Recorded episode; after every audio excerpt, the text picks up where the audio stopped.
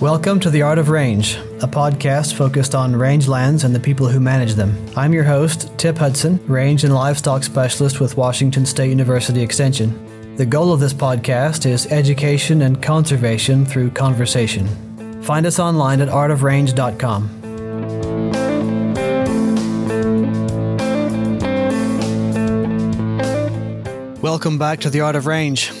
My guests today are Graeme Hand and Kevin Muno. Uh, Graeme is a rancher in Australia and a consultant and an instructor with Holistic Management International and I think the Savory Institute. And Kevin is a rancher in Southern California and works with other ranches on improving landscape function. I'm going to let them introduce themselves in just a minute, but I want to start by addressing some criticism that may come uh, from some listeners for having anyone associated with Alan Savory on the podcast.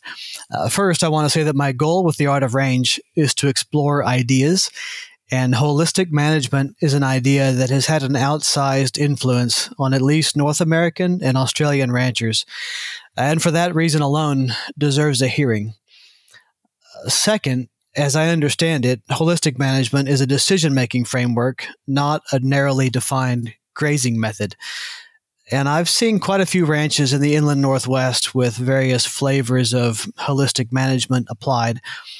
Uh, and I have yet to see very many wagon wheel grazing patterns, but I have seen improved animal distribution, longer growth periods where plants are not perpetually pruned by cows, and probably most importantly, a lot of attention paid to continual improvement.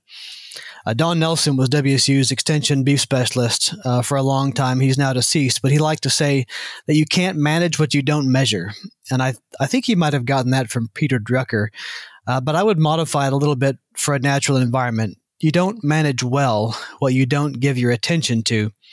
And regular observation is a kind of qualitative measuring, even if it's not recorded or measured directly. And the holistic management practitioners that I've known are constantly thinking about what the cows are eating and where and when and why, and asking themselves what are the results in terms of uh, cover at the plant soil interface, species composition, animal health, and other secondary effects like wildlife habitat. You know, are there more songbirds here than there were 20 years ago? And uh, third, uh, this is a, a soapbox itch that I've been needing to scratch for a while. The older I get, the more I become a big tent person. If anybody thinks they have the corner on scientific truth in the world of rangelands, then they're not a good scientist. We need to make room for a, a wide range of opinions, recognizing that most opinions are related to real world experience. And particularly in an applied synthetic discipline like rangeland grazing, we need to be slow to condemn ideas about practices that somebody else has seen work. So somebody says, uh, the research shows that elk won't mix with cattle. They stay spatially segregated. But then you see elk, cows, and beef cows grazing together in a single mob or in patches of animals that are close enough to smell each other.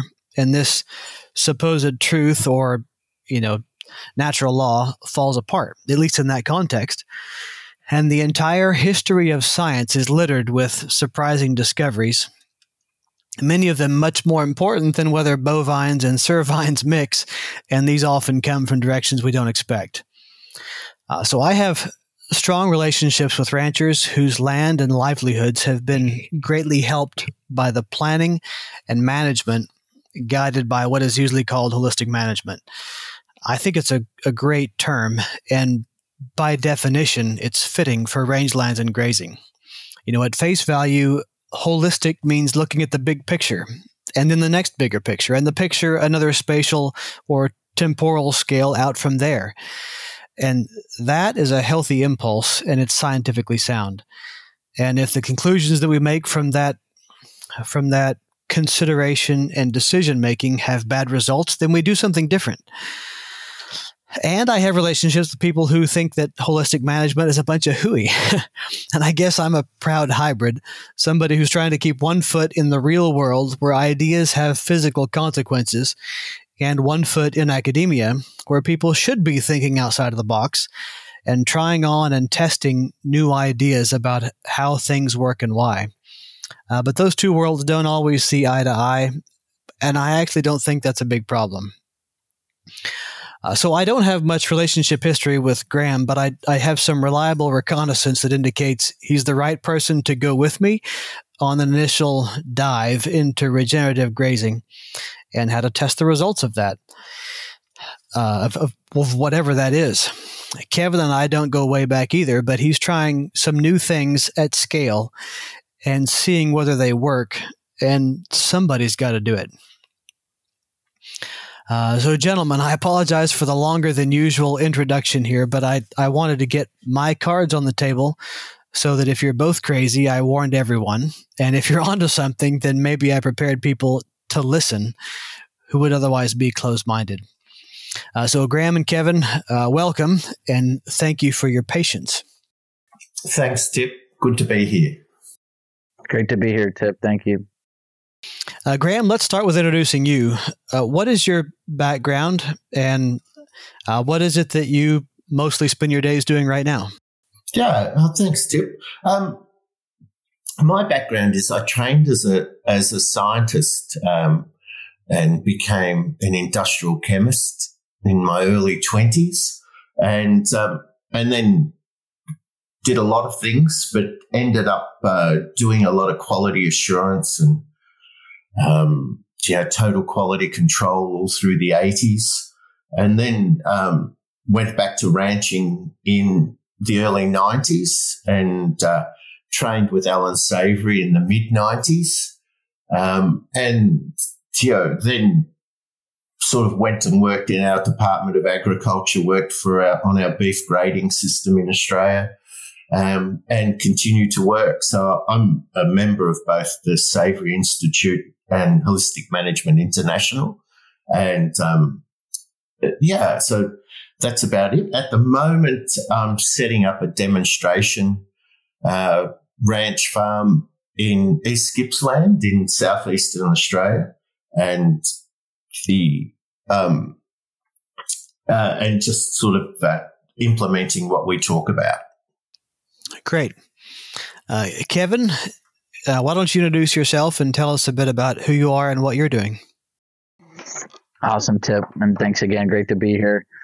I'm a first generation rancher. I uh, started ranching in 2016, so um, haven't been at it too long, but I've been involved in the regenerative agriculture uh, industry, you could say, since about 2013.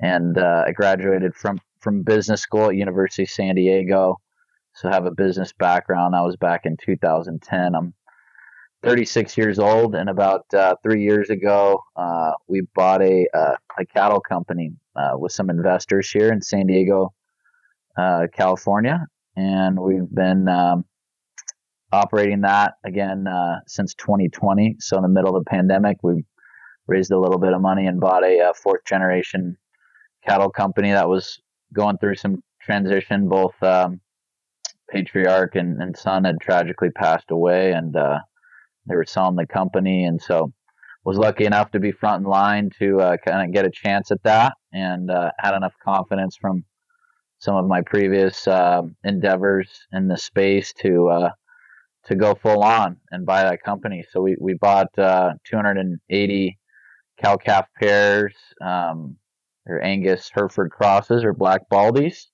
and we, with the with the purchase of the company, got access to about sixteen thousand acres of of land here in Southern California across two leases. So one's on a water district property, which is pretty interesting. That's an eight thousand acre lease.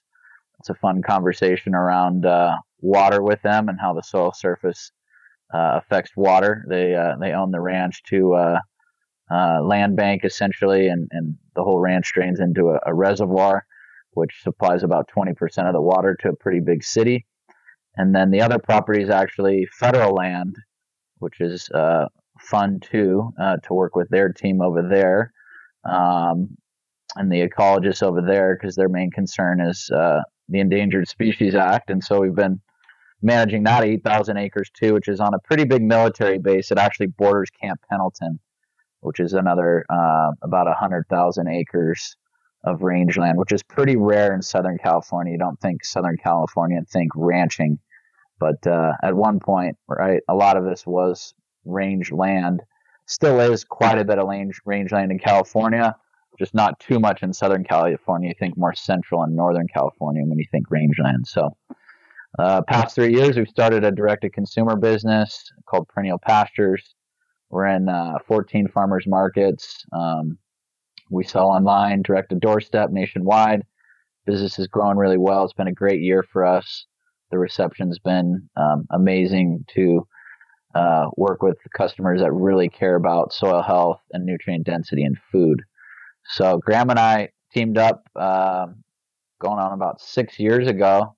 Um, I used to work at Rumiano Cheese, and I brought him out to look at the dairy ecosystem out there on the north coast of uh, California and we really kind of cut our teeth. And he taught me everything I know about landscape function grazing. So that's been really fun to work with him and be able to uh, um, just really kind of sink my teeth into somebody who's been uh, been really, I think, transformational in the space as far as uh, risk mitigation and and and looking at the soil surface and really being concerned with ranchers being successful doing this type of grazing. So it's been fun. We formed uh, another consulting company called uh, Landscape Function Management, and we have a small little practice here in the states that we're launching currently. And part of that, we wanted to reach out to podcasts and let people know what we do. And you know, we have a website, and we think it's a bit different from some of the other folks that are out there. So, super excited for this com- conversation to kind of introduce, um, you know, what uh, what Graeme and I have been doing for for for some time. So thanks again for having us. Yeah, thank you. That's fascinating. Part of what I like about grazing is that there's no two situations that are the same, seemingly. Uh, you know, in, in the Western U.S. and and even in places like across Australia, you've got such a wide you've got a wide range of environmental conditions and ecosystem types and plant communities and uh, land ownership, land tenure arrangements, and grazing practices that there's there's no end to the things to think about and talk about. Uh, maybe maybe a good place to start, Graeme, is is the term regenerative agriculture. It seems to be the new buzzword that has maybe replaced sustainable agriculture. You know, buzzwords by their very nature experience fading meaning over time. And sustainability was probably never a very good term anyway. Uh, Nathan Sayre said once that anything that persists could be called sustainable, but that's not really what we mean yeah. when we say the word.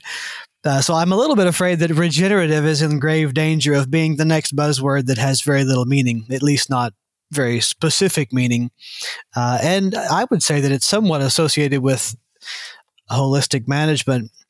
Uh, so I said a whole lot of stuff in the introduction, uh, including an attempt at a definition about holistic management being a decision making framework. Uh, so uh, I'm interested in, in, how you would define regenerative agriculture first, uh, and then maybe secondly, holistic management. Yeah, thanks, Tip. The um, we have a um, a scientifically valid definition of regenerative agriculture. In, so in total, so what we use, and I had to use this when I started working with our departments of agriculture.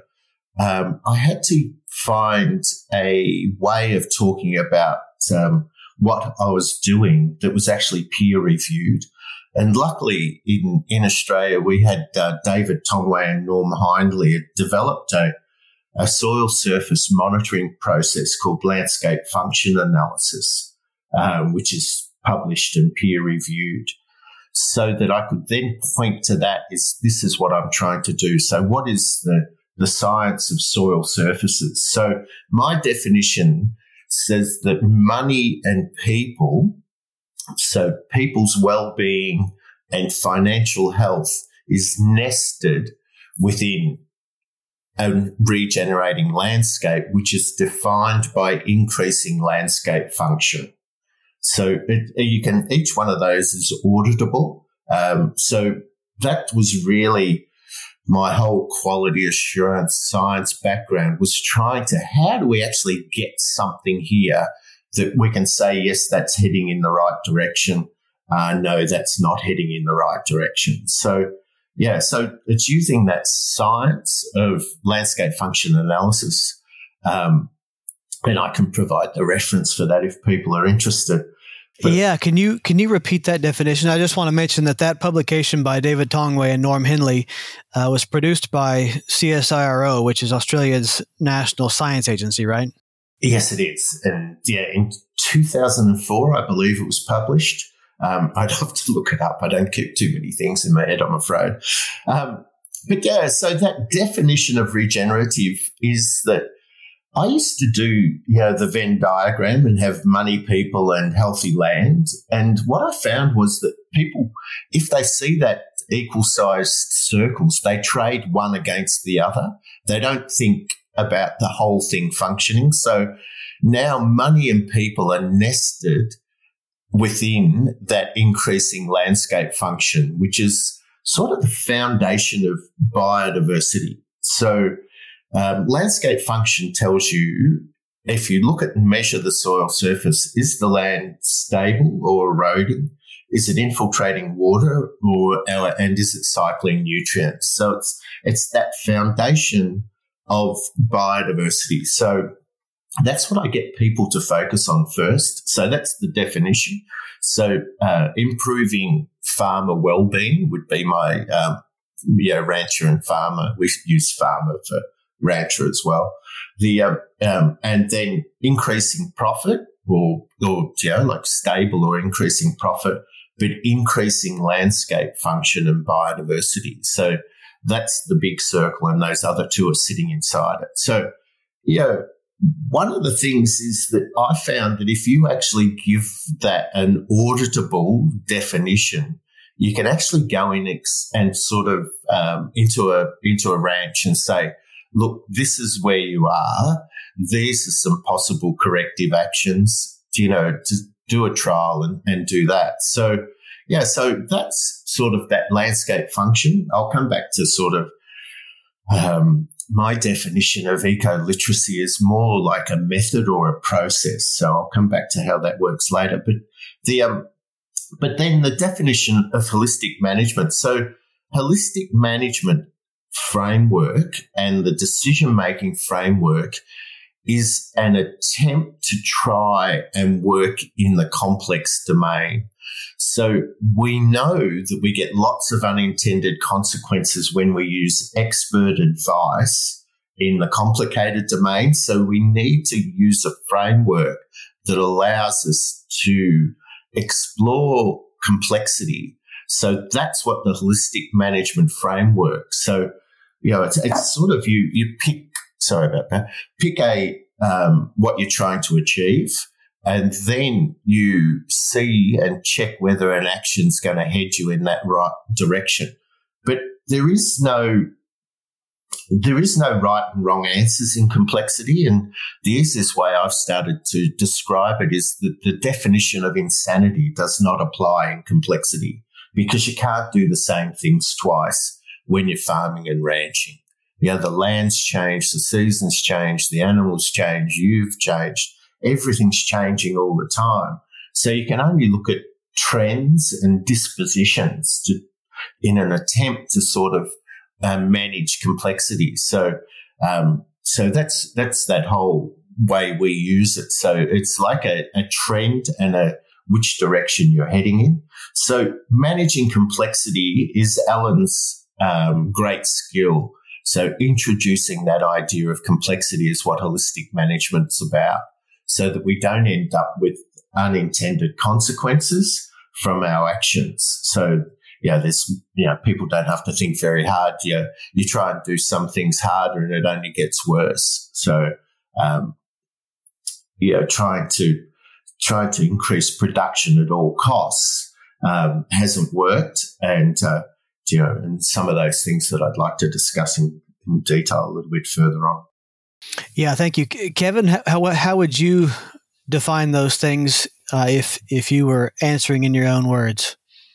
Well, you know, as a company, we've adopted uh, really, you know, the definition that that Graeme's put forth. Um, you know, it's it's it's audible, auditable. You know, the the ecosystem health is driven by landscape function um, and how healthy the soil surface is, which again, as Graeme alluded to, leads to biodiversity and all sorts of other benefits. And then, yeah, it's got to be profitable, and the people have to be happy. So he didn't go into too much detail you know, about the people side of things, but my wife's a clinical psychologist and there are definitely auditable ways of, you know, assessing if somebody's happy or not. But usually, you know, one a simple tried and true question is to, you know, see if the kids want to go into agriculture afterwards, you know. So uh, if they want to That's the acid test, isn't it? exactly. If they want to do it, it's probably a good thing, you know, and probably people are happy and, you know, they're making money. So um, certainly I think the profit side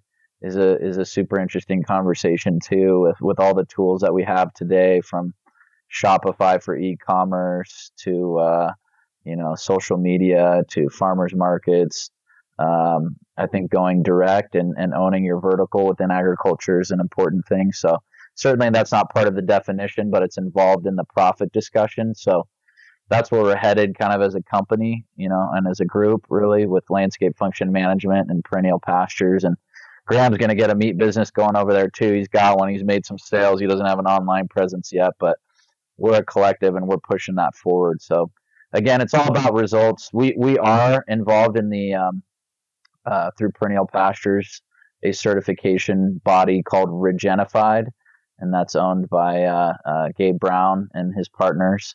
And so they, they've kind of put forth uh, their definition, and we're hoping to uh, instill more landscape function analysis uh, foundation into that as well. Because as you probably know, and your listeners probably know, rangelands are highly variable, and when you get to the sort of landscapes that we're managing and want to manage in the future, you know, the really long, uh, the really long, you know, large properties um, in um, uh, Australia, the big stations, you know, some of the biggest uh, stations in the world or ranches in the world, and then the big ranches of the West. It's really hard to quantify those, you know, at landscape scale. The beauty that we have now is things like hyperspectral imagery, and you know, there's another paper that CSIRO published that you know we can manage manage and monitor landscape function from space now, which is great. So I think that uh, that is what we're hoping to sort of influence some of these uh, other regenerative certifications that are out there because it is a fast growing movement and uh, the consumers want to know really what's behind it and you know as ranchers to start we want to know. I got into ranching just because i have a love for the environment and making the world a better place and i think there's no better way to do it at scale than ranching. So i want to know that you know we're having success with it and landscape function analysis is one of the best ways that i've seen to do it and also train people doing because it's direct feedback. What are we doing as a rancher? We're managing that soil surface and the litter cover and the basal area of perennial grasses and you know how how you know severely we're grazing and how long we recover. So i know that was probably a bit more than you asked for but uh, that's you know very very consistent with what graeme's already said just a few other things to mention on that. No, I think that's right, and uh, I feel like we're at a, at a, a bit of a, a, turning point in terms of uh, both both the direction of livestock agriculture as well as the general public's perception of livestock agriculture. You know, we've had a lot of reaction, at least in this country, to grazing practices from 100 years ago, 150 years ago, that caused degradation. You know, where there were denuded landscapes and soil loss, and um, and you know these things. As you say, this is a this is a a complex domain. And a lot of those problems were as much related to how we handle money as they were misunderstandings about how to manage livestock. Uh, it's not at all simple. Uh, but, you know, if, if we got say we got 10 range folks on the line here, we might get 25 definitions of, of what overgrazing is. Uh, and I'm, I'm curious, uh, maybe from you, Graeme, what would you say? You know, we're, we're trying to define grazing that has uh, a, a, spiraling up effect, you know, where you have a positive feedback loop instead of a negative feedback loop. Uh, but what does it look like? Well, if, if somebody asked you, what is, how would you define overgrazing? What does grazing look like that causes degradation? What would you say? Yeah, it's it's pretty clear that um, overgrazing is eating the leaf of perennial grasses that is regrown from the root reserves. So if the plant hasn't recovered its root reserves from a previous grazing and you graze it again, you actually uh, are overgrazing. So it's not, there's a lot of confusion between utilization of the range and overgrazing of the range. Utilizations uh, can be very, very, um, you know, very heavy. And I think that um, uh, high utilization is important to clear growth points and stimulate germination of other perennial grasses. And that's different from then coming back quickly. I never see people fail from staying too long unless if they're moving the animals. If they're set stop, they do. But if they're moving the animals, they never stay too long. They always come back too quick. Um, there's probably some people in the world, but I've never met them that that overgraze from staying too long. Um, so yeah, so clear definition. So I, I, have a definition of when is a perennial grass recovered, because in um, landscape function, that perennial grass basal area and the, the you know about fifty percent of your nutrient cycling is driven by the uh, perennial grass basal area, and the other fifty percent by decomposing litter in the intertussock space. So what we're just trying to do is is have a definition that allows people to increase landscape function. So I've used part of Alan Savory. I trained with Alan in the mid 90s and it just changed my whole career and outlook on life. Um, so, but the definition is the first part's Alan's when it looks like an ungrazed plant and it, so it's ready to be regrazed. And I've just added to that when it looks like an ungrazed plant and contains fresh yellow litter because it's the litter that provides the ground cover and the decomposing litter in the intertussock space. So at its, at its simplest, you could describe landscape function as uh, increasing perennial grass basal area and density with decomposing litter in the intertussock space. There's more to it than that, but yeah, that's the big things, and that's what we're sort of measuring and controlling um, with our management. Yeah, I like that definition. Uh, then, I guess the the flip side of that is what what would proper grazing look like? Yeah, this is this is really um, this is where the arguments start. So people people will fight to the death over this. So what I say to people, what I say to people is that if you accept that increasing landscape function in my definition of regenerative grazing or regenerative agriculture um, is correct, then the way the next step is to implement about five what I call, and I've got from uh, Dave Snowden from Cynefin, I call them safe to fail trials. Now, there's a reason why the fail is in there. So if you have five, you want trial one and trial five to be at the outer limits and you want them to be failing. Other people I notice are calling them safe to try, um, which I, I, don't mind, but the whole idea, we don't have a, um, it might be a social thing, but when I work in the States, I, I switch it to safe to try because you want some of them to, to fail. So, you know, and people go, why do I want to do a trial that fails? Because what you're trying to do is explore the tendency of your land. So these isn't to find an answer. It's to find out how does my land respond to the three grazing levers of, of stock density, utilization and recovery. So I've tried to simplify that down to the, I just saying, you know, recovery drives a lot of um, you know, the regrowth and the litter and the health of the plant and basal area. You know, stock density gives you uh, germination of the perennial grass seed bank and utilization clears growth points and stops perennial grasses dying from choking themselves out and provides light to stimulate the germination of the seed bank. So I, I just try and keep to those things. So my definition of sort of this eco literacy for farmers is, you know, understanding landscape function, implementing your own trials on your land because there's there's something else happens when you do it yourself with your own animals. Um, that you actually go, oh, okay, that's actually what works for me. And then from there, expand that you know, slowly and profitably onto more and more of the landscape. So it's actually like a, a loop of a process. So it's using um, Ellen's framework and then including a clear definition of landscape function and a clear idea of do not adopt something till you can do it at a small scale. So I see people failing at a small scale and then expanding it Whereas I say, no, no, learn to do it at that, at that scale first. And that's what, uh, that uh, safe to fail trials is about. Did I read somewhere that that term came from uh, a, a, technology domain rather than natural resources?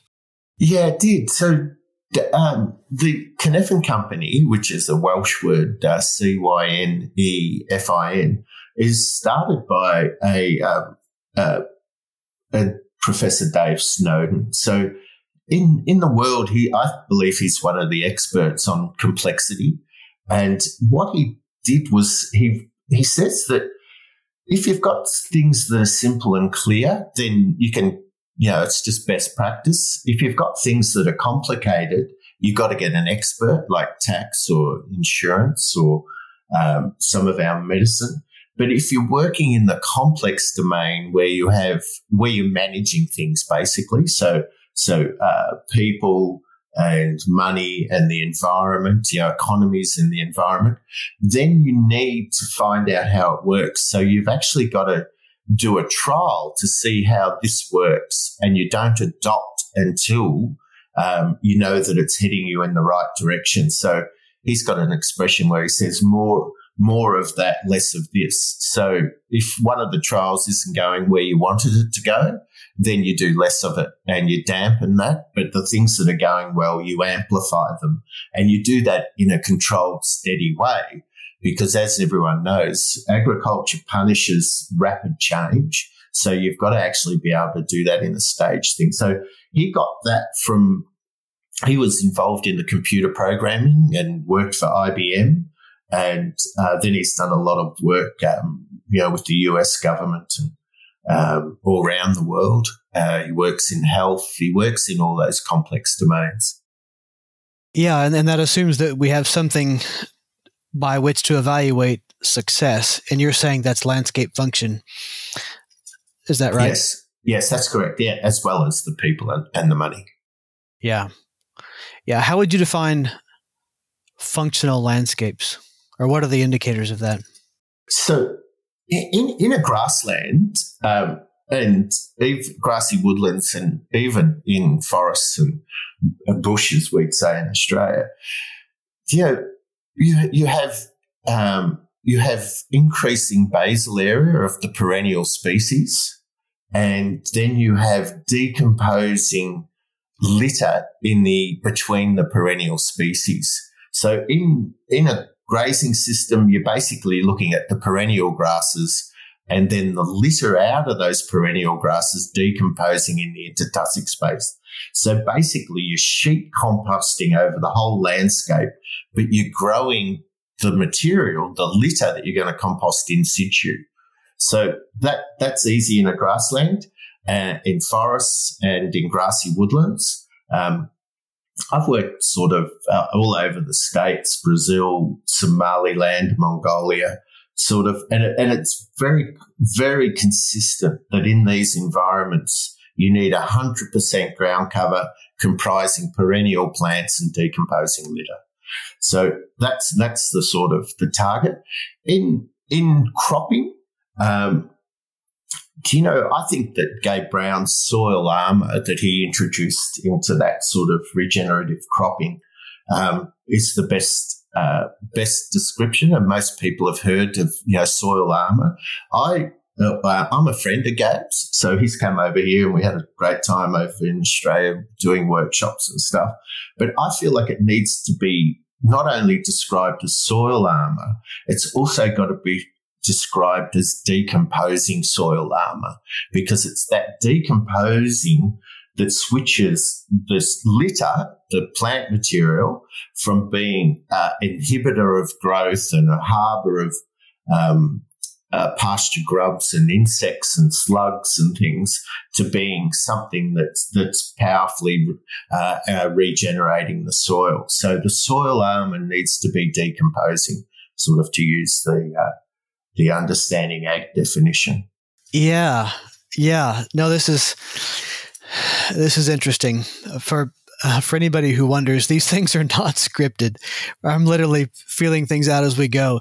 So I'm I'm just sitting here thinking that uh, this is not new to you. That in much of the western United States, especially west of the Rocky Mountains, we have a, a wintertime precipitation pattern where during the growing season we have some soil moisture but very little surface moisture during the active growing season for plants. And in many places, uh, including where I live, the above ground biomass is low enough that it's it's difficult to get much litter cover, even even with say summer grazing after seed shatter on cured out plants. And so uh, it seems like there's not a lot of litter decomposition here, since when the litter is wet, it's too cold for biological decomposition. So it, you know, in theory, you would think that uh, we could create more litter somehow, say for by increasing the trample to graze ratio with really high stock density. Uh, but I, I haven't seen that work in practice. But having just recently been in Australia, I know that quite a bit of that land is is quite dry during the times when the plants are actively growing. And and there are plenty of places where you have semi-arid rangelands that don't have a lot of per acre forage production. Um, uh, what yeah what does it what does it look like to try to and i think most people would agree that the the limiting factor in many of those ecosystems is nutrients not even so much water because you know you get just a little bit of additional nitrogen through whatever means and it it makes a difference even with the same amount of rainfall. Uh, so how do we how do we graze in a way that uh, that I don't know if amplifies the right word, but optimizes nutrient cycling and and allows litter decomposition in an environment that's really dry or cold and and you don't have uh, you don't have moisture and heat at the same time usually. Yeah. So um, there's a lot of areas um, in Australia that are very similar, but usually we complain about too hot for, for most things. So uh, there's not, not, not, enough moisture. So this is really um, this is really where I sort of focus on taking people is that you've got to discover this on your own land in your own situation, and you can't have people sort of describing things to you. So um, I've got I've got videos of changing um, areas in Somaliland. Uh, you know, right up there in the top horn of Africa, you know, down to that sort of below ten inches of rain and you know incredible evaporation. So all I get people to do is that if something will grow, grow some biomass and then trample it at that ultra high stock density because you don't you don't want to wait 10 years for a result. Most people want to get a result in of what's happening within 12 months. And so what I then do is get them to start with as much biomass as they have, trample it onto the soil and leave it for 12 months. And I, and then look at what's happened. I've got a lot of data on sites that have been grazed like that. And from there, we can sort of start to solve, well, what should we try next? So at least one of the sites, yeah, you can do, you know, we do a lot of research on three months, six months, nine months, 12 months, 15 months.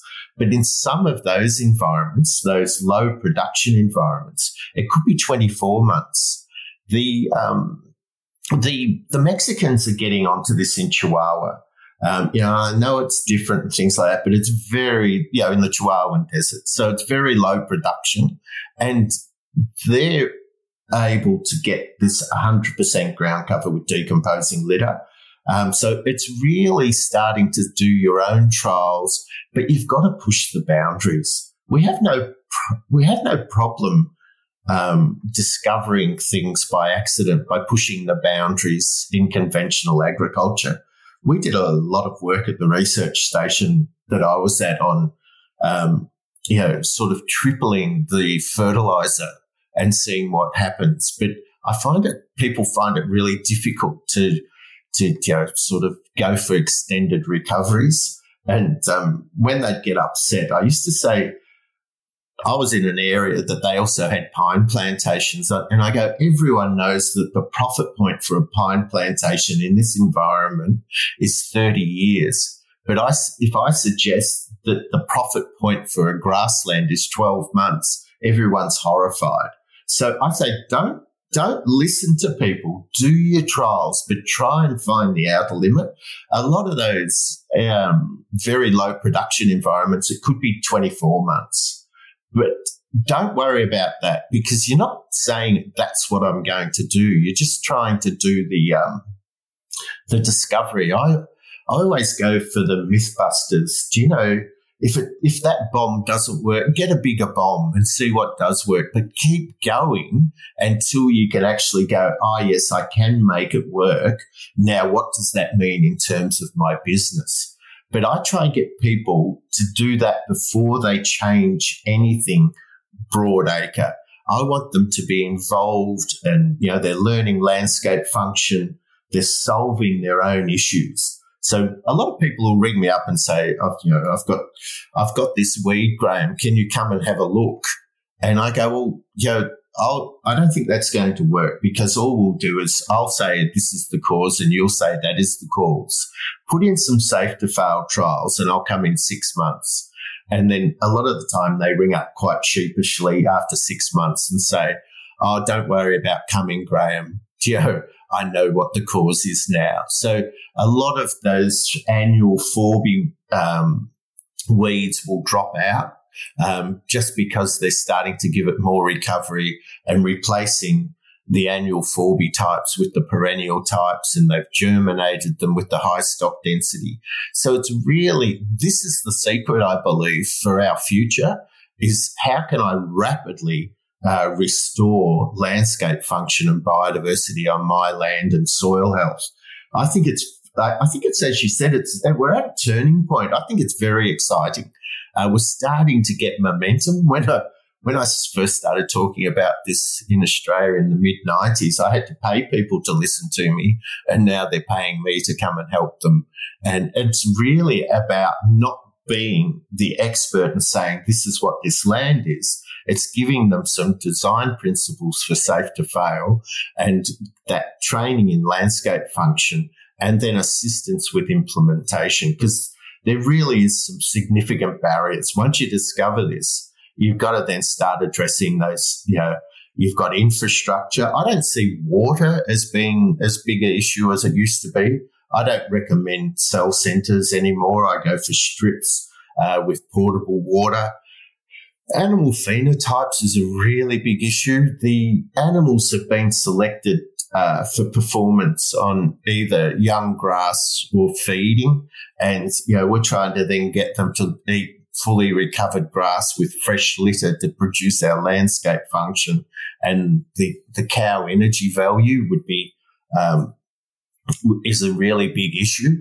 Um, that just how much energy they need. And then the other thing, without supplementing them, getting rumen stability uh, means that it's a seven day a week job. So what we've been talking about here in the demonstration is doing more like a, a rolling roster of fly in, fly out. So the, re, you know, this isn't easy and I do it. So, um, I had nine weeks, seven days, seven days a week till last week. And, you know, I just go, oh my God, you know, this is just hard yakka. Um, you know, it was during calving. It was all that sort of stuff. And if, if you're doing it, it stops you from over promoting it. But I've been saying if you're not prepared to put in, learn about landscape function, put in safe to fail trials, change your infrastructure, select, you know, a, a breeding enterprise with one mob and um, different phenotypes and be prepared to how you're going to handle the seven days a week. I wouldn't start. So that's what I say. I keep doing what you're doing. And then I usually finish with, I hope I'm not overselling it. So, um, yeah, so very realistic, very practical. It will work, but it, it is not easy. So I really like the idea of of, of trials and and the terminology safe to fail trial.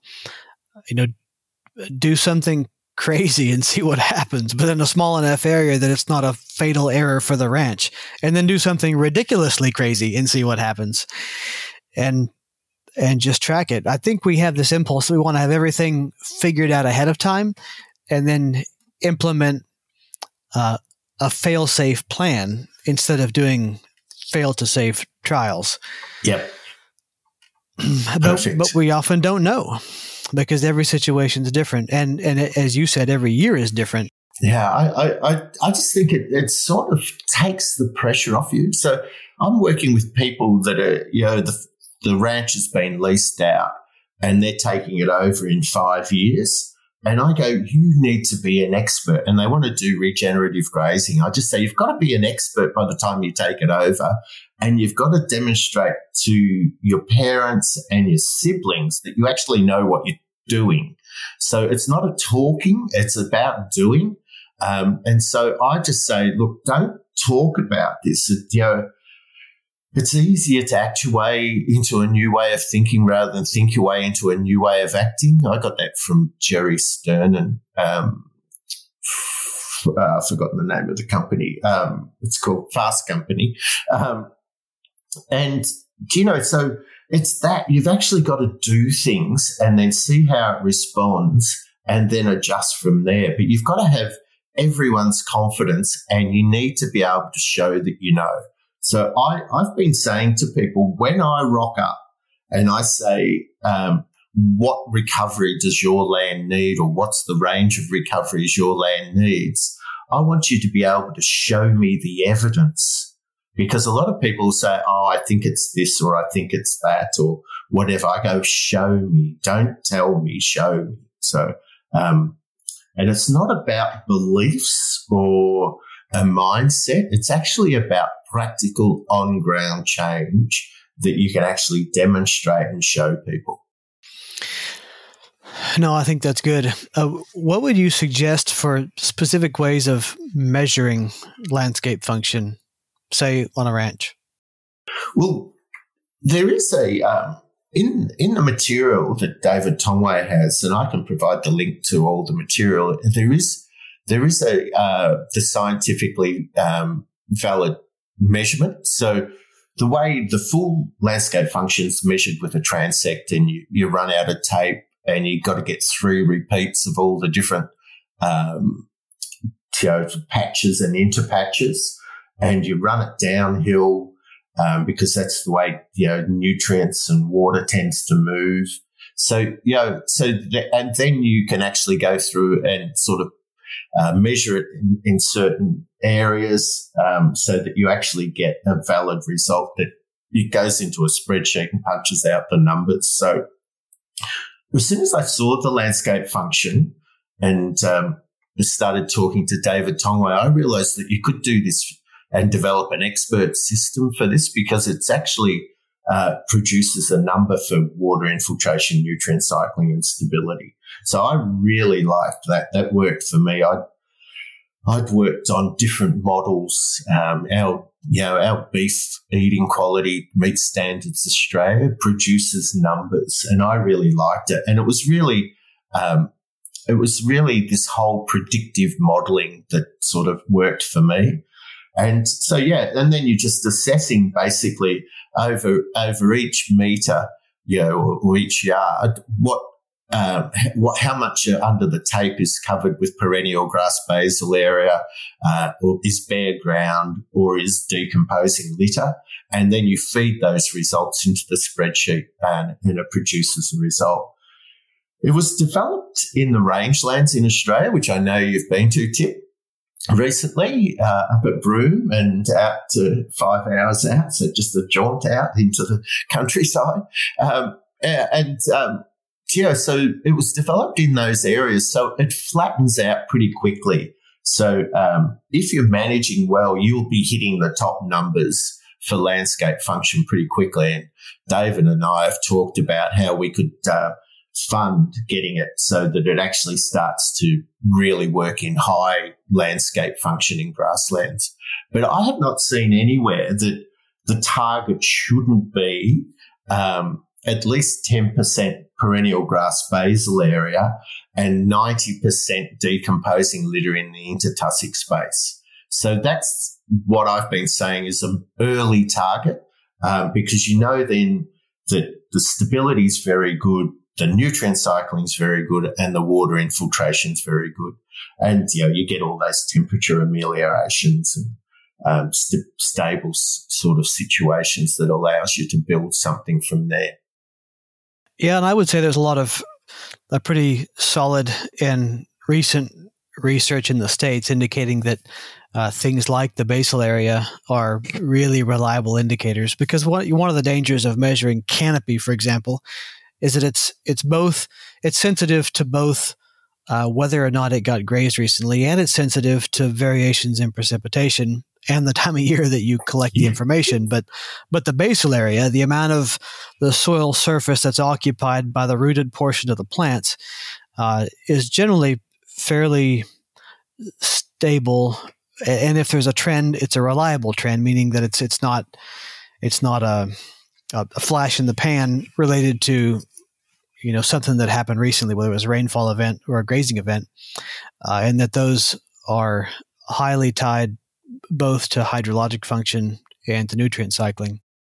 Yeah, I, I, I think yeah, the science is really clear that basal area and sort of in landscape function, what uh, yeah, Dave Tongway and Norm Hindley came up with was that it had to be at least two centimeters by two centimeters or three quarters of an inch by three quarters of an inch um, for the base of the plant to be counted because then you knew that it was going to be around for a couple of years. So anything less than that, you know, four square centimeters uh, isn't counted. So how much of each acre or hectare is covered with the bases of perennial grasses that are more than uh, four square centimeters. So that's what you're actually counting. And then, you know, and then you're filling in the rest of the land with, um, with, uh, decomposing litter, which effectively, um, once it's decomposing and it doesn't wash, you actually, uh, sort of massively reduce any erosion. So we have a problem in Australia that we accept things like 50% bare ground or 70% ground cover in the high rainfall zones. And I just go, what? So only 30% of the land's eroding. Do you know, do you think that's regenerative?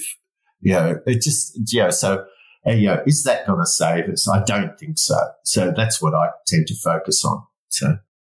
Yeah, related to that, there was some, there was a, a lot of research that was done uh, in southern Idaho in response to a big fire several years ago, and it was there was a research team that was prepared for this, and so they did they had a lot of research projects sitting on go, ready to go when there was a fire. And one of the conclusions from a whole raft of research results from that was that uh, perennial grass density was sort of a, a corollary uh, predictor of resistance to things like invasive annual grass, even separate from total basal area.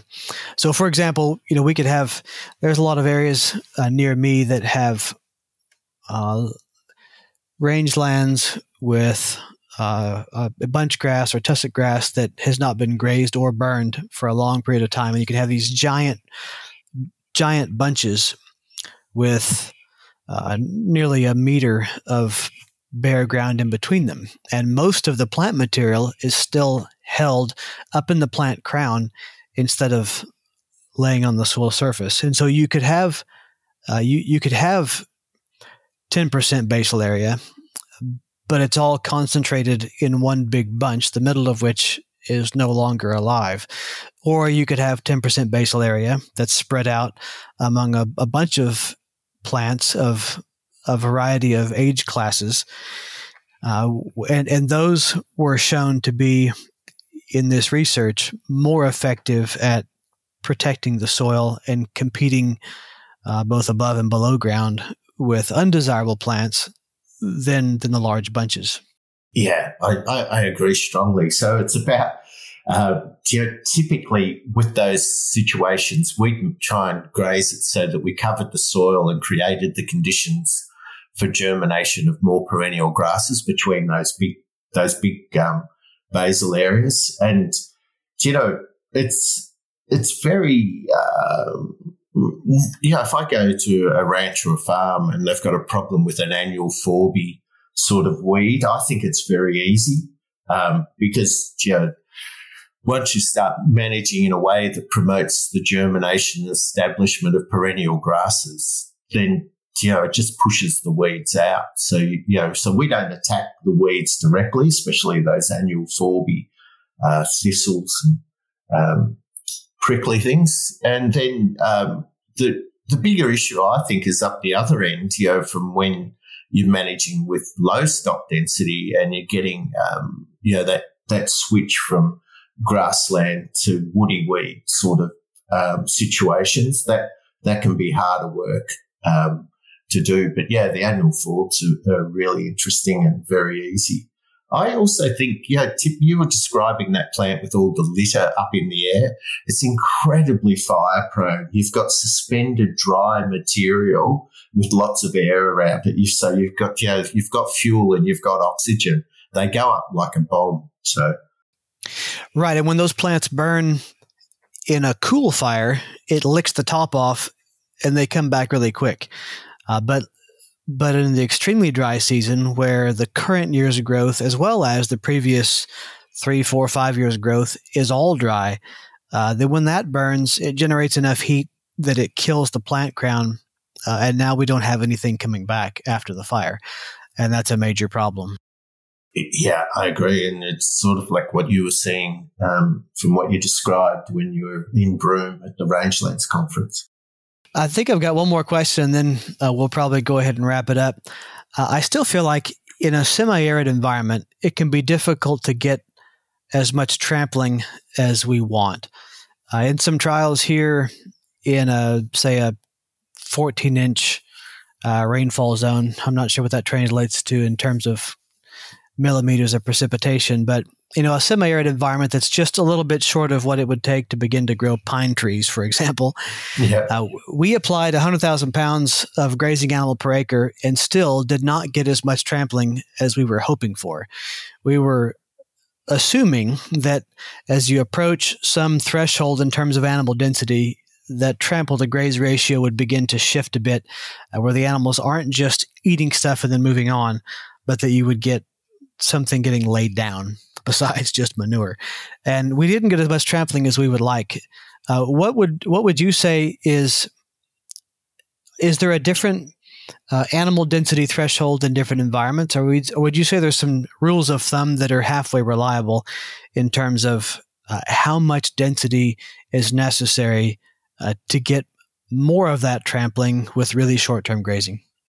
Yeah, the um, this this is really uh, poorly understood, and I always go to David Attenborough's Great Plains videos and sort of get people to look at those. But basically, the point that the animal behavior changes is the density you need. So when I'm training and we're in a room or a hall, what I get is people, I say, everyone stand in half of the room, everyone now halve it again, halve it again, halve it again until they're so tight that their behavior starts to change. So people, once they start getting inside their personal space, they get noisier. So they'll start giggling or, you know, making noise and a few people don't like it and they'll pop out of that. they'll pop out of it. And I just say to them, if you don't pop back in, you're off to the abattoir. so, so, so, and I go, you've got this is that's the density where the behavior changes. So it's yeah. observable, but it's very hard to predict. And what I find is that as you start to increase density of animals and they're not used to it, they'll actually start to behave differently. Then they get used to it and you have to keep tightening it up. But it is at a very high level. But I use the safe to fail trials to discover that as well. So what is the threshold on your land? And it's going to be in those arid and semi-arid areas.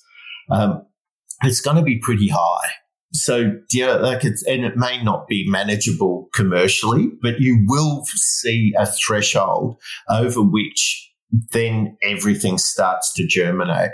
And um, yeah, like I've got uh, uh, Benjamin from Somaliland that he did what I said, and I had to keep him off it and keep talking through it. But twelve months later, it went back to all perennial grass. Um, and know, so I could I could uh, send that over as well too, because I I think once people see it going from desert, you know, with a few bushes and occasional grass plant to solid perennial grass in 12 months, it changes their view of the world. But Alan Savory had always taught me, well, he taught me about that, about herd effect and animal behavior and, you know, how it changes at that higher density because he was fortunate enough to see large functioning um, herds of wildebeest and other animals. So, yeah, so there is a point, but it's a discoverable point and it depends what that disposition of the land is. So you've got to discover it for your land, but it's generally where you see their behavior change. Yeah, this is probably what I like about various kinds of monitoring, but particularly repeat photography. There was a range ecologist here in central Washington state years ago who said that he had uh, he had a colleague who had been really rigorously collecting repeat photographs. You know where the the the field of view was exactly the same. The timing of year was exactly the same. They were really well done. And he said it was unbelievable the amount of change that could happen from year to year in a plant community that you would assume was not dynamic at all. Uh, but the amount of the amount of change, it, it, could look like it was a whole different plant community. And uh, I, I really like your point that you never manage the same landscape twice. Every yeah. year that you come back, it's it's something new. There's some similarities. I mean, there are depth to bedrock and soil texture and don't change much, but but still, there's uh, actually a shocking amount of change from year to year in what might seem like an otherwise boring landscape. And um, observation and testing is is always necessary. Uh, you talked about temporary water, and I feel like this is the main limiting factor, at least in most of the Western United States. You know, we have uh, it, it's expensive to provide water in nearly any form. Water is limiting. There's not much surface water. Uh, wells are not at a high density, and there's only so many ways to provide water. Uh, in what ways have you seen, what creative ways have you seen people provide temporary water in order to facilitate more creative grazing management? Yeah, so th- there's been some real big changes I've found in thinking on water, and people are getting much better with it with solar pumps and things, but they they consolidate water pump, water points so that they've got a bigger reservoir. Um, probably the most profitable grazer in Australia that's doing regenerative grazing. They have a dam in each paddock, but they're in an area that that works. The other area they have, they they have a stock and domestic allocation out of a um, out of a river, but it, it's some it's really the limiting factor. I find um, you know we're using single wire um, electric fencing, which everyone understands and knows, but sort of somewhere that if you can't get water to that area, it becomes a really big issue. And uh, Kevin's doing some exploration and trials on novel ways of doing that. Um, but you know, it, will be really, uh, it'll be the real breakthrough will be if we can put water where we need it. So typically we would run, you know, a backbone of a big, a big uh, line and then tap off it. So, uh, you know, we've got like a three and a half inch line through the middle of the property and then, um, tap off that sort of to, to portable and use a combination of above ground and you know, below ground lines to get to the water to where we need it. So we don't have a problem with freezing. We have a problem with the water getting too hot with above ground pipe. So, uh, yeah. Yeah, Tip, I'll, I'll jump in there. Um, you know, as, uh, after listening to your, uh, your, your podcast with, uh, uh, Mr. Uh, Dave Steckenberg, um, we uh, we had a call with uh, Genesis Water System. So we're going to do a safe to fail trial with one of their cubes, and could be a game changer. You know, if we can locate a plant of theirs at the top of a hill and fill a big tank and and reticulate from there. I don't think you're going to get away from from pipe still, but uh, just having a reliable source really high up on a mountaintop could be a game changer. Um, in a lot of landscapes in Australia and in, and in the West. So we're excited for a safe to fail trial there. But um, yeah, I think the technology's come a long way. We've we've put you know miles and miles of water pipe in, and I think that's the key. And uh, one of the benefits of having our operation, you know, nested in an investment structure is we can, you know, get a good reasonable idea of how much uh, water and wire is going to cost. Because let's let's be honest, that's one of the main limiting factors to this type of landscape function grazing. And we've gotten pretty good at installing both, and we can get some predictable measurements in terms of the cost of that, you know, and then uh, run our numbers in terms of you know sellable beef product or sheep product or whatever you're selling off of that, and uh, and justify the cost pretty well. So we're we're excited. Obviously, that's our our whole investment thesis, but uh, I think uh, there's there's a lot of promise there for sure. Yeah, I would agree with that. And it seems that uh, everybody and their brother is working on different ways to implement various flavors of virtual fence right now. If we can get away from putting hard wire on the landscape, uh, which is a pretty recent phenomenon in terms of world history and the management of livestock, and and could manage animal distribution using something other than a physical fence, I think that combined with water availability would be would absolutely be uh, revolutionary. So yeah, Tip. I think time after time, you know, we've uh, identified that as kind of the number one barrier. That an animal, the correct animal phenotype. You know, so it's it's an infrastructure barrier and an animal barrier. So if we can get smart, you know, we've set ourselves up, ourselves up as contractors that can come in and, and design your design your land and, and tell you where to put the water points and the water pipe and what size tanks you need. And you know again we're doing this at scale and you know we're we're managing 16,000 acres here. Graeme's got a big lease over there but he's got some clients that you know have 5,000 cows in one mob. So we're kind of cracking the code on that. I've been down to Chihuahua to see the big ranches and how they're doing it. Went to Las Carretas Ranch in Chihuahua, uh, owned by Eduardo Rodriguez, and amazing property that is doing holistic management grazing for over 20 years. But then last 10 have moved to higher density grazing with longer recovery periods and, and better animal phenotypes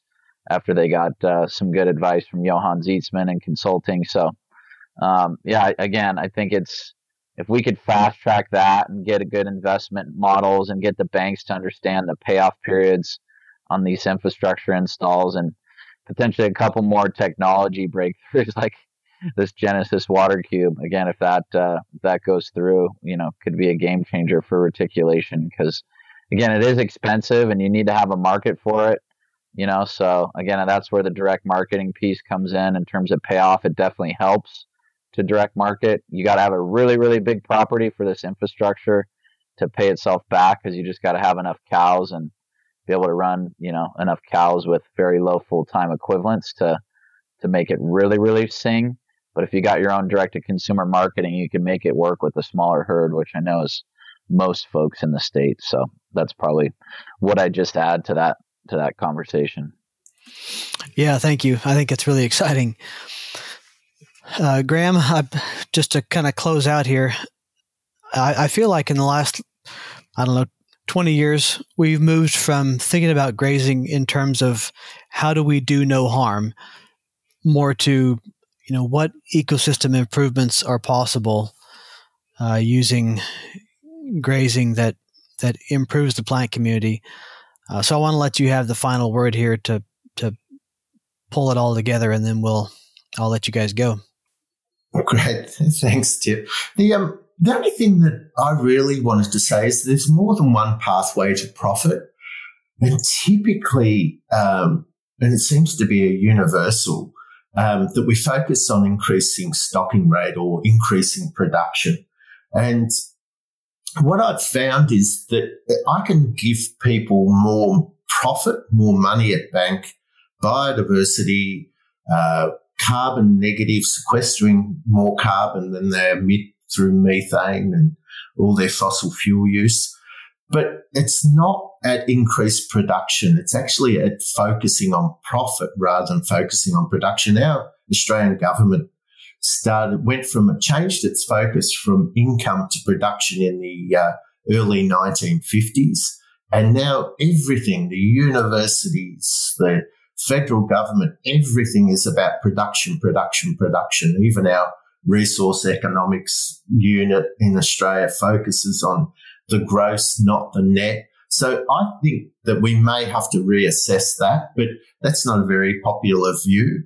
But you know, like um, even though I probably is saying a few things different from Alan, Alan Savory is responsible for shifting this whole idea that um, that you know that livestock um, can only do damage because he'd actually seen them do the opposite. So I think it's essential that we learn to do that. And if we're going to have a, a future of the planet, we're going to have to restore all the grasslands and grassy woodlands um, of the world and start really focusing on making them uh, in certain areas in the, on, on the planet as the lungs of the earth will be the grasslands as well as we'll need you know the rainforests and all the other forests to be the lungs of the earth in those other areas. So yeah, so I, I think that it's incredibly exciting what we can do and they're just restoring the health of yeah the prairies and the grassland lands around the world.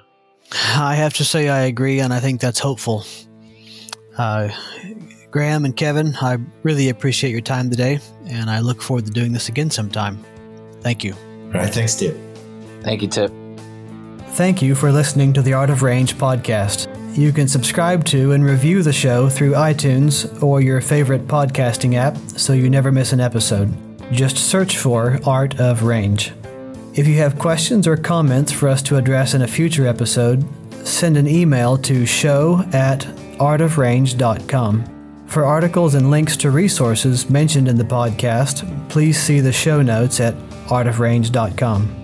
Listener feedback is important to the success of our mission, empowering rangeland managers. Please take a moment to fill out a brief survey at artofrange.com. This podcast is produced by CAHNRS Communications in the College of Agricultural, Human, and Natural Resource Sciences at Washington State University. The project is supported by the University of Arizona and funded by the Western Center for Risk Management Education through the USDA National Institute of Food and Agriculture. The views, thoughts, and opinions expressed by guests of this podcast are their own and does not imply Washington State University's endorsement.